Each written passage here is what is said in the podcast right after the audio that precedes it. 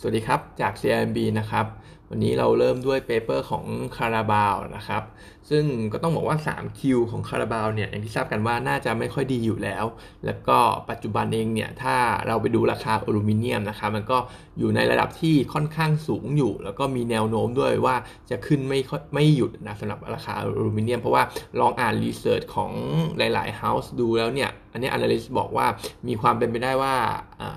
ปีหน้าเนี่ยราคาอลูมิเนียมก็อาจจะยังขึ้นไปถึง 3,500 เหรียญต่อตันด้วยซ้ำนะครับ ซึ่งปัจจุบันนี้เนี่ยตอน quarter สองอลูมิเนียมเนี่ยเฉลี่ยอยู่ที่ประมาณ 2,004 quarter สามเราคาดว่าจะอยู่ที่ประมาณ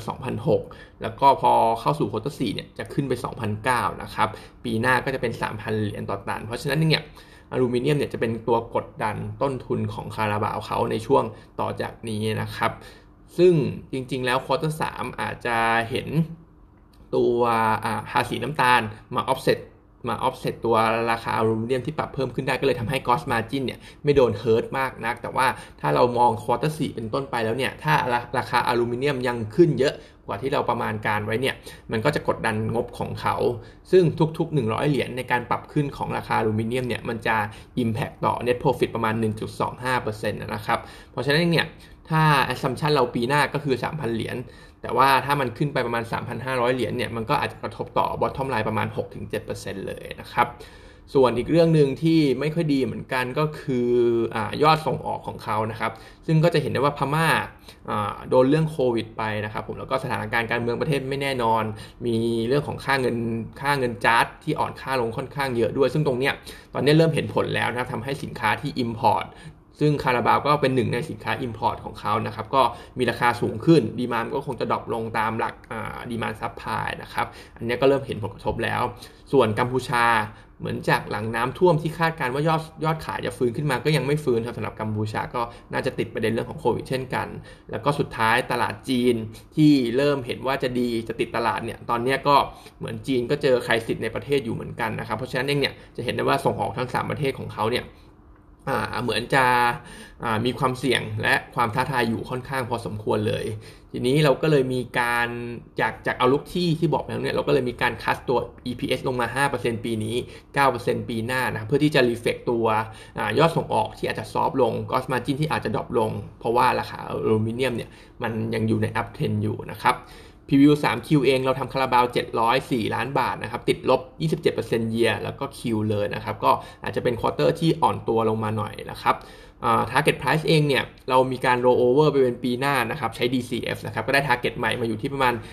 134.5 บาท drop ลงมาจาก 149 บาท ก็ถือว่า drop ลงมาเยอะพอสมควรนะครับ PE เนี่ย imply อยู่ที่ประมาณ 31.7 เท่า แต่ว่าต้องบอกว่ามันต่ำกว่า average เอลเลสของเขาอยู่ที่ประมาณ 38 เท่าพอสมควร แต่ก็ที่ PE ประมาณ 31 เท่านะช่วงเวลาตอนนี้ก็ถือว่า justify พอสมควรนะครับ เพราะว่า outlook ของคาราบาวเนี่ยมัน short term เนี่ยเหมือนจะดูเปลี่ยนไปพอสมควรจากสถานการณ์ความไม่แน่นอนทั้งต่างประเทศ ทั้งอลูมิเนียมด้วยนะครับ เพราะฉะนั้นก็ราคาหุ้นณปัจจุบันจริงๆเนี่ย recommendation พี่วามเนี่ยให้เป็นซื้ออยู่ แต่ว่า ผมผมคิดว่าแรงกดดันของตัวหุ้นราคาหุ้นเนี่ยน่าจะยังไม่จบนะครับ น่าจะอาจจะยังรอสักหน่อยสำหรับตัวคาราบาวนะครับ ผมมองแนวรับเนี่ยไว้ประมาณ 110 บาท แต่ว่าหนึ่งร้อยสิบาทเนี่ยเป็นแนวรับหลักเลยนะครับเท่าที่เห็นเนี่ยแต่ว่าถ้าจะน่าสนใจจริงๆเนี่ยอาจจะรออยู่ที่ประมาณ 100 ต้นๆนะครับถึงจะคุมลิคซีวอร์ดสำหรับตัวนี้เพราะว่าเวลาขึ้นลงสำหรับคาราบาวเนี่ยมันเหวี่ยงจริงจังนะสำหรับหุ้นตัวนี้นะครับส่วนต่อไปเป็นตัวของ Triple i นะครับก็ Triple i เนี่ยเรา preview quarter สามก็ถือว่าทำได้ดีนะครับ ตามมูลค่าการส่งออกนำเข้านะครับ Net Profit เนี่ย92 ล้านบาท บวกได้ 342% YoY เลยนะครับ แล้วก็ Q on Q เนี่ยบวกได้ประมาณ 2.5%นะครับ ซึ่งหลักๆก็มาจาก revenue ที่เติบโต ที่ตัวยอดส่งออกนำเข้ามูลค่าตรงเนี้ยก็โตได้ดีนะครับในเดือน 7 เดือน 8 มูลค่าส่งออกนำเข้าเนี่ยอยู่เติบโตมาประมาณ 32%เลยนะครับ ซึ่ง quarter สามก็เหมือนจะเป็น quarter ที่ค่อนข้างดีของเขา แต่ว่าถ้าเราไปดูงบที่เรา forecast ไว้เนี่ยในรอบในงวดของ 9 เดือนนะครับ net profit เนี่ยมันออกมาประมาณ 256 ล้านบาท มันจะ act มันจะคิดเป็นประมาณ 64%ของ full year forecast ของเราเองนะครับ คือตรงนี้เราก็ต้องอาจจะยอมรับว่าเราก่อนหน้านี้เราอาจจะ forecast สูงไปหน่อยสำหรับตัวงบปีของเขานะครับ เพราะฉะนั้นเองเนี่ยเราก็เลยต้องคัด EPS ลงมาประมาณ 6.5%ปีนี้ แล้วก็ 3.4%ปีหน้านะครับ ซึ่งพอคัด EPS ลงมาแล้วเนี่ยก็ได้ target ใหม่อยู่ที่ประมาณ 12.1 บาท ตรงนี้ก็ต้อง บอกว่า upside ต่อ target price ก็ถือว่าเหลือค่อนข้างน้อย แล้วก็เลย recommend เป็น hold อยู่เหมือนเดิมสำหรับหุ้น Triple I นะครับแต่จริงๆเนี่ยตัวหุ้นเองก็ มันยังพอมีอัพไซด์ให้ลุ้นอยู่บ้างนะครับ เพราะว่าควอเตอร์สแล้วก็เข้าสู่ quarter สี่เองเนี่ย จะเป็น high season ด้วยสำหรับเรื่องของการนำเข้าส่งออกนะครับก็อาจจะทำได้ดีกว่าคาดก็ได้สำหรับสถานการณ์โลจิสติกส์ปัจจุบัน แล้วก็มันยังมีข่าวเรื่องของ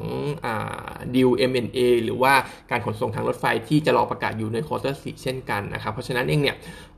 ราคาหุ้นตรงเนี้ยผมมองว่า 11 บาท เป็นแนวรับสำหรับตัว Triple i นะครับก็ถ้าอาจจะลองเล่นเก็งกำไร trading ลุ้น upside เนี่ยก็อาจจะ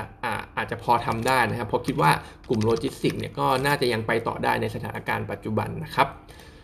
แล้วก็ตัวของ AP สั้นๆนะครับ quarter 3 P sale ออกมาเนี่ยสำหรับ Asian Property เนี่ยก็ presale 9,400 ล้านบาท บวกได้ 4.9% YoY แต่ว่าติดลบ 4.3% QoQ นะครับ ก็อสังหาภาพน่าจะคล้ายๆกันที่ Q on Q ลดลดลงจากเรื่องของการล็อกดาวน์แคมป์คนงานนะครับ ประเด็นเนี่ยยังเหมือนเหมือนเดิมสำหรับกลุ่มอสังหา ก็คือบ้านแนวราบทำได้ดีนะครับคอนโดเนี่ยยังหดตัวอยู่ ซึ่ง AP ก็ถือว่าเป็นตัวหนึ่งที่ทำได้ดีแล้วก็เป็นตัวหนึ่งหนึ่งในตัวเด่นของของของกลุ่มด้วยนะครับ 9 เดือน P sale เนี่ยคิดเป็นประมาณ 76%ของ full year forecast ของเราก็ถือว่าทำได้ตามเป้าเรื่อยๆสำหรับตัว AP เขานะครับ เพราะฉะนั้นเองเนี่ยก็มองว่า AP เนี่ย ยังซื้อได้นะครับสำหรับสำหรับหุ้นตัวนี้ในกลุ่มอสังหา valuation เนี่ยยังถูกอยู่ target price เราอยู่ที่ประมาณ 9.62 บาทนะครับ ก็ยังถือว่าพอมี upside พอสมควรสำหรับตัวนี้นะครับแล้วก็อีกอื่นๆ ข่าวอื่นๆอีกนิดนึงแล้วกันนะครับ ที่น่าสนใจก็จะมีเมื่อวานเนี่ยเมื่อคืนแบงก์ชาตินิวซีแลนด์ก็มีการขึ้นดอกเบี้ยแล้วนะครับ ขึ้น 0.25%ตอนนี้ดอกเขาก็อยู่ดอก policy rate ของเขาเนี่ยก็อยู่ที่ประมาณ 0.5 0.5%นะครับ ตรงนี้ก็น่าจะเป็นสัญญาณของการขึ้นดอกเบี้ยทั่วโลกในปีหน้านะครับ ซึ่งนิวซีแลนด์เหมือนจะเป็นชาติที่พัฒนาแล้วลำดับที่ 3 ต่อจากเกาหลีใต้ รวมถึงนอร์เวย์ที่ขึ้นดอกเบี้ยตรงนี้นะครับ IMF เองเนี่ยก็มีการ forecast เรื่องของ inflation เหมือนกันว่า น่าจะเห็น inflation เนี่ยเป็น concern อย่างเงี้ยในอีก หลายเดือนข้างหน้านะครับ ก่อนที่มันจะอ่อนตัวแล้วก็กลับไปสู่ภาวะปกติในช่วงของกลางปี 2022 นะครับแล้วก็สุดท้ายเกร็ดเล็กน้อยนะครับ ก็คือเบอร์เกอร์คิงมีการ launch ตัว plant-based food ตัวนักเก็ตออกมาขายในตลาดที่อเมริกาเขานะครับ ก็เหมือนจะเป็นฟาสต์ฟู้ดเจ้าแรกที่ launch ตัวนักเก็ตที่เป็น plant-based ออกมานะครับ ซึ่งก่อนหน้านี้สปีที่แล้วเนี่ยเบอร์เกอร์คิงเขาก็ทำไปแล้วในส่วนของแฮมเบอร์เกอร์ของเขาที่เป็น plant-based นะครับ แต่ว่าตอนนี้ก็ขยายขยาย product line ไปสู่ตัวนักเก็ตแล้วนะครับ ก็น่าจะ confirm trend เรื่องของ food tech ในในในโลกเราตอนนี้นะครับ หุ้นในไทยเราเนี่ยก็จะมีตัว RBF กับ NF NRF นะครับ วันนี้ก็เท่านี้นะครับ